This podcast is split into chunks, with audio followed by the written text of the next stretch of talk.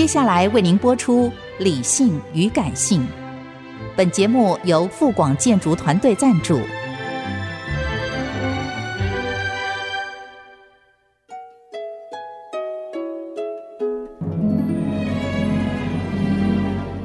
理性与感性不是天平的两端，而是一方向另一方渗透、影响，暂时取得上风的过程。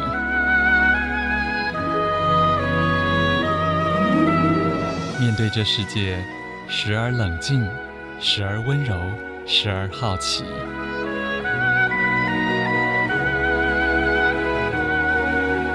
我是陈乐融，陪伴大家一起理性与感性。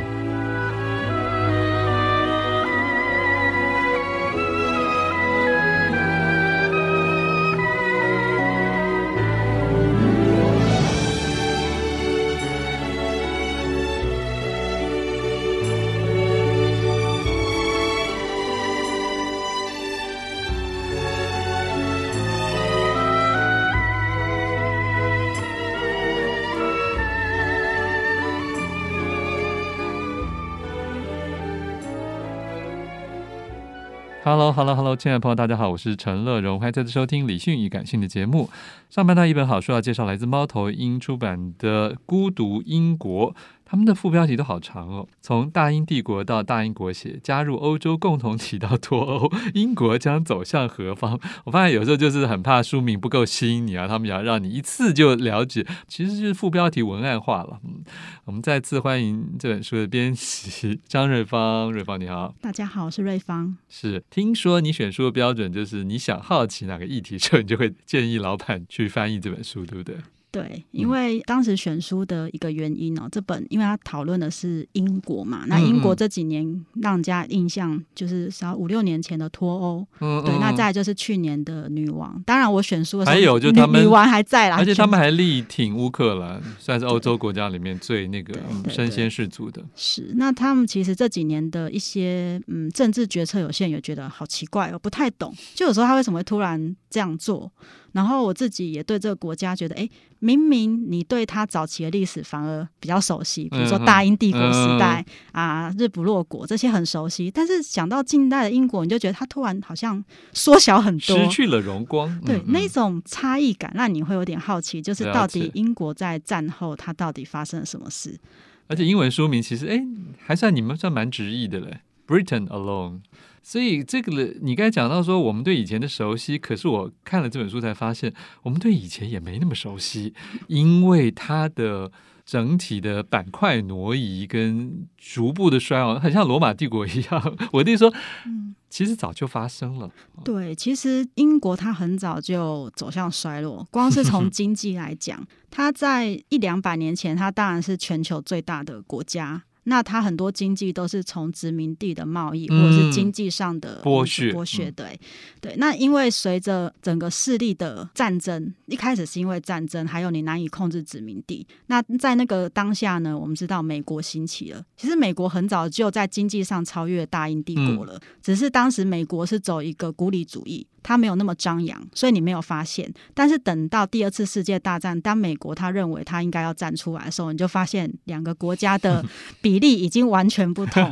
就是英国变成一个需要依附美国才能存在一个对小跟班。当然他自己的形容是他们是希腊人跟罗马人的关系。对，这个比喻也很形象啊。对，我觉得很棒，因为我们对罗马的印象可能就是它是一个以武力取胜的大帝国，版图非常的大，但是他们的文化知识、是文明的起源，对，他们的知识是来于来自于希腊。那这样，英国他就觉得自己很棒啊！你看那个聊以自慰，对对，就觉得我们还是很有智慧的，虽然我们国家的那个呃势力版图没那么大，这样子。嗯哼，其实这里面也直白的检讨啊。对这个作者，我们还没还没跟大家讲。是，那作者他其实是一个英国非常重要的记者，政治记者，所以他在他记者生涯里，他访问过非常多英国的重要的政治人物。那这本书他之所以写这本书，是因为他对脱欧这件事非常有意见。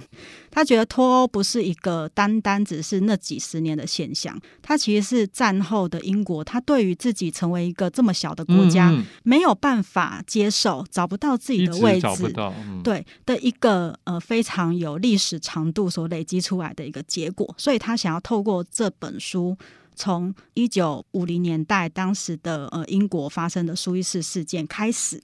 到脱欧这段期间，他想要好好的去跟大家说明，到底英国他为什么最后会走上脱欧，走向一个看起来这么孤立的状态。嗯哼，其实他的孤立的状态，这本书虽然写要脱欧，但是去年英女王逝世的时候，大英国协国家不是也都在对啊，又开始反抗他。对，其实这些都是有脉络可循的。爱尔兰又在嗯对，对，像爱尔兰或者是像苏格兰，他也一度有曾经有要公投说要脱离大英王国嘛。你知道有一个灵媒有预言哦。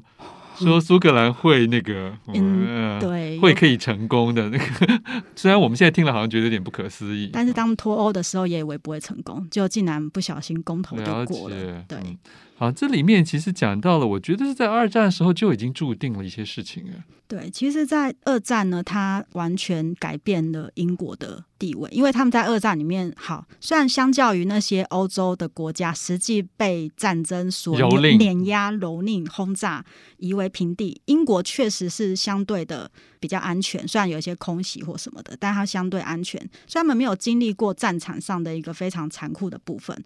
不过，他们还是投入了非常多的资源，以至于战争结束之后，他们整个国家经济就完蛋了。哦，而且。第二个就是战争之后，从一战之后就有所谓的民族自觉嘛，是啊，那一些殖民地都要脱离英国。其实像加拿大很早就变自治领了，那包含后来其他国家要脱离。那印度的离去应该是最大的损失。对，因为它毕竟是英女王头上原本的那一块宝石，嗯、但是它却整个离开。那对于英国来讲，它整个经济就整个垮掉。那经济一垮，你当然你经济是支撑一个国家最重要的。国力。对，那你没有经济，你你想要有军队也不可能，你要发展政治上的影响力也不可能，所以他从因为第二次世界大战让整个英国整个掉落成一个几乎是二流的国家。嗯哼。不过他一开始没发现或不愿承认，一直到苏伊呃苏伊士运河事件的时候，他才终于面对他不再是强国的事情。不过有些人还是心理上还是不愿意接受这件事情。我觉得要跟现在比较年轻一辈的讲一下苏伊士运河事件到底是什么，很简单讲一下。好的，那这件事情其实是因为当时。牵涉到当时以色列和埃及，还有整个中东当时的局势哦。苏伊士运河，它在拿破仑失败之后，它整个权力，它是今天在埃及的一条运河，它贯通的是红海和地中海。就换句话说，你欧洲要到东方的，你所有的航运都要透过苏伊士运河嘛。像之前那个。长龙就是卡在那里的事情，对。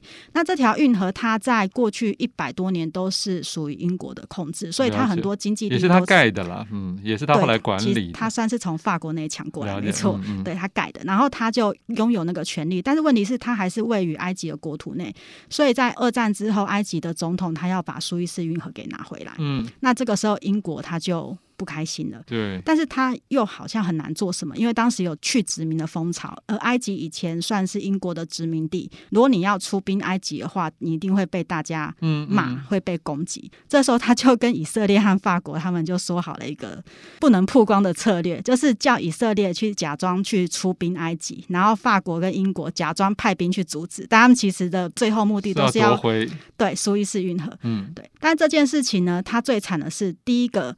他最后失败了，他撤兵了，所以他在整个状况他都是呃算是错估了情势，而且当时他最大的依靠是美国，美国也不支持他。是啊，当时是冷战时代，但是美国跟苏联一起在联合国投票反对这件事情。对，而且更惨的是，当时大英国协就是英国，当时还有大英国协其他国家。嗯那些国家，他们甚至也群起抗议，就是说，你是要恢复以前帝国主义的殖民吗？你怎么会去攻击一个埃及这样的国家呢？嗯所以，他不但在实力上无法达成成果，在国际上的地位也被大家所谴责，有点灰头土脸。对，他才发现，原来自己已经不行了，这样子。其实这段故事，我相信有很多网友啊，不是从历史书上知道的，而是从那个影集《王冠》里面所看到的。成龙，我刚才请这个张瑞芳为大家扼要的 briefing 了一下。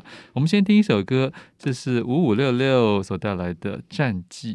欢迎回来，陈乐融。理性与感性在介绍的好书是猫头鹰出版的《孤独英国》，副标题是从大英帝国到大英国协加入欧洲，共同体到脱欧，英国将走向何方？当然，这书中也充满了无数的问号跟感叹呢、可是也有非常这个我们说箴言一样的剖析啊。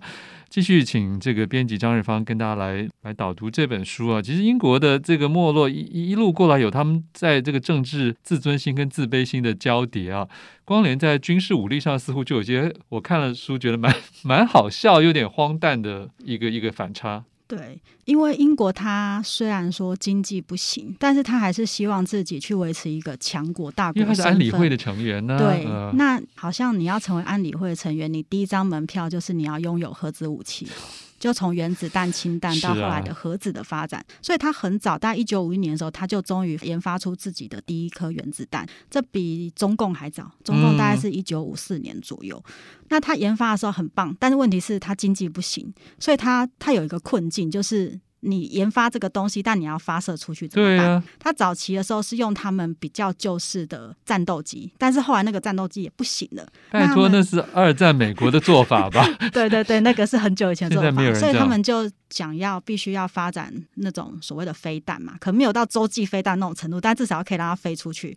但他们没没有钱呐、啊，所以他们当时就只能依靠他们最重要呃算靠山呐、啊，像像美国这样子。嗯嗯，那他们就跟美国买了那个北。级新飞弹，到后来最近几年还是有跟他们在买的那个三叉戟飞弹。嗯嗯，其实这些都是因为他们明明没有实力，但是非要去维持。对，所以他们其实不止核子弹哦，包含航空母舰，他们有航空母舰哦，但是他们没有防卫航空母舰周围的那一些，对，驱逐舰之类的巡航舰那些，他们都没有。Okay.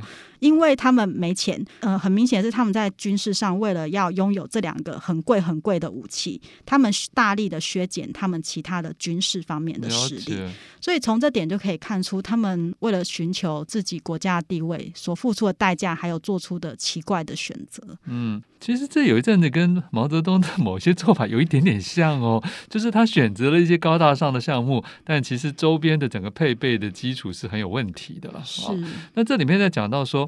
呃，所以我你刚才讲到这个 没有发射的问题的时候，我就想到去年在俄乌战争期间，据说，据说普丁曾经有恫吓那个前首相，你知道哈，就跟强生说。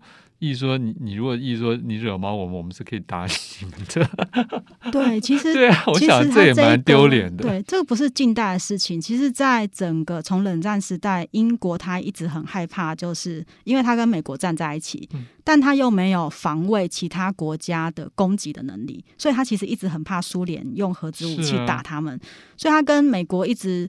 想他，他一直努力的让自己放在美国的保护网里面。对，英美就是嗯，对，对对，虽然隔了一个大西洋，对对对，这是他们的大西洋主义嘛，嗯、他们觉得我们就是讲英语的人，我们要站在一起。反而他离欧洲比较近，但他却要跟欧洲离得比较远。好，所以这个也造成了很多的状况，包括他对于当年的欧洲共同体要加入不加入，然后那个他跟法德之间的某种的爱恨情仇啊，以及最后真的脱这个部分。书中是怎么说的？其实英国它曾经是那么大的帝国，他原本觉得我靠自己，我不用依赖任何人，而且不用依赖欧洲。对，而且他对欧洲长期就有一种奇妙的情结，就是好像对外界来讲它是欧洲的国家，但是他自己不想，他觉得我跟你们不对，我们是世界级的国家，我们才不会被困在欧洲。那所以在一开始哦，在二战之后，欧洲因为经历了战争的关系，所以他们必须要。呃，让他们整个土地能够恢复嘛，国力可以恢复，所以他们开始，他们第一个是为了恢复，第二个是他们要寻求和平，因为一二次的一战跟二战都是都在欧洲，对，都在欧洲，都是因为那些国家之间的竞争，所以他们想要寻求一个和平，所以他们想要去组织一个大家共同的，也许是一种超越国，是一种超越国家的组织，嗯嗯，所以他们在二战之后就开始这样子进行，那其中就是以法国跟当时的西德。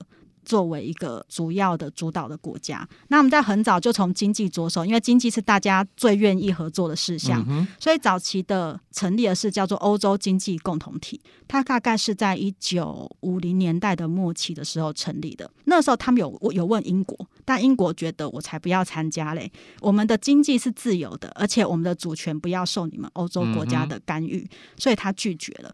但是他的拒绝代价就很严重，因为那些国家因为组成了经经济共同体，他们整个经济就是快速的起飞。对啊，包括税啊，包括各种。嗯、对，但是英国自己却没有。他原本以为他可以靠大英国协国家，问题那些国家都是他过去的殖民地，而且当他们从原本的殖民地变成比较相对主权独立的国家之后，他们根本就不见得要听英国的话。嗯、所以英国他整个经济就起不来。其实他在他他就一直撑撑撑，一直撑到一九七零年代初期，他终于加入欧洲共同体的时候，他其实是当时最穷的国家。竟然变成这么惨的一个处境，嗯嗯嗯，那他们其实，在那过程里，他们就是很尴尬，因为他们的国内总是有不同声音。有些人说，我们不要相信欧洲，因为欧洲会干预我们，我们加入没有好处，我们的主权是独立的。但他们国内也有，而且他们还有一派叫大西洋主义，他们会觉得依靠美国比较有用，我们要跟美国站在一起才对。是是是。但是依照本书作者他提示的事情是。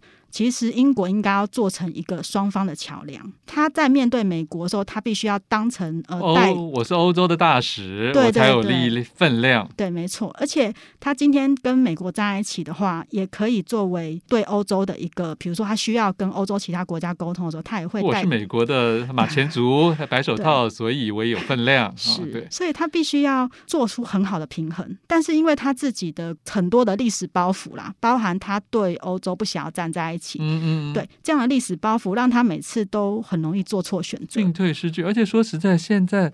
谁都可以打电话给谁呀、啊？我说拜登，他不要透过你才能打给那个谁，是马克龙没他们，他跟每个人都可以这个等距的。是，所以其实从早期确实英美关系是比较好的，但是其实到后期的时候，美国呃有一些总统，他们可能个人没有什么历史包袱的话，他可能就会跳过英国，他可能会选择跟德国或者是跟法国建立更好的关系。他觉得不是为什么要靠你这个，没错，好像没。有很很厉害的二流国家呢，所以就跟以前有个俗语叫是画室佬嘛，对不对？我我干嘛找你当画室佬？对，没错。那这这个书的结尾是怎么说的呢？其实最后的结尾就是乐观还是悲观？他其实是悲观的啦，因为其实这本书就是写到脱欧嘛。那他说脱欧其实就象征了什么？就是英国依旧搞不清楚自己的状况。他们这次的脱欧其实有很多很多的不同的声音。对，比如说我先其实最后是险胜了。其实他们一开始没想到会胜，因为他们没想到大家的情感会战胜理性。因为脱欧第一个最大损害就是经济，大家应该不会这么夸张。但是问题是，好像是德国的前总理告诉他们说：“你们想想，你们一天到晚跟国内的人民骂欧洲，然后最后你们脱欧了，你们竟然还觉得很惊讶？为什么？你们就一直酝酿那种讨厌欧洲的气氛啊？所以你们举办了一个脱欧公投，你们还暗自祈祷他不会通过。”就是变得一个非常，因为这样你可以有永远扮演一个忠诚的反对党啊，你就可以像这个。一个妈宝的，你就有抱怨的对象啊。是，那其实呃，像刚刚说，他们这次的脱欧有很多理由，嗯、比如说太多的移工移入英国，跟他们的劳工竞争，是是是或者是他们认为他们的血统与文化被受到污染了啊，或者说他们觉得他们自己不再自由，他们应该是一个世界的英国，不是一个欧洲英国。那这些都是一个非常基于过去的历史包袱的一个想法，那最终却导致他们走向脱欧的局面。对，而且都是老调重弹的说法，是越来越孤立了。谢谢张瑞芳为我们介绍《孤独英国》。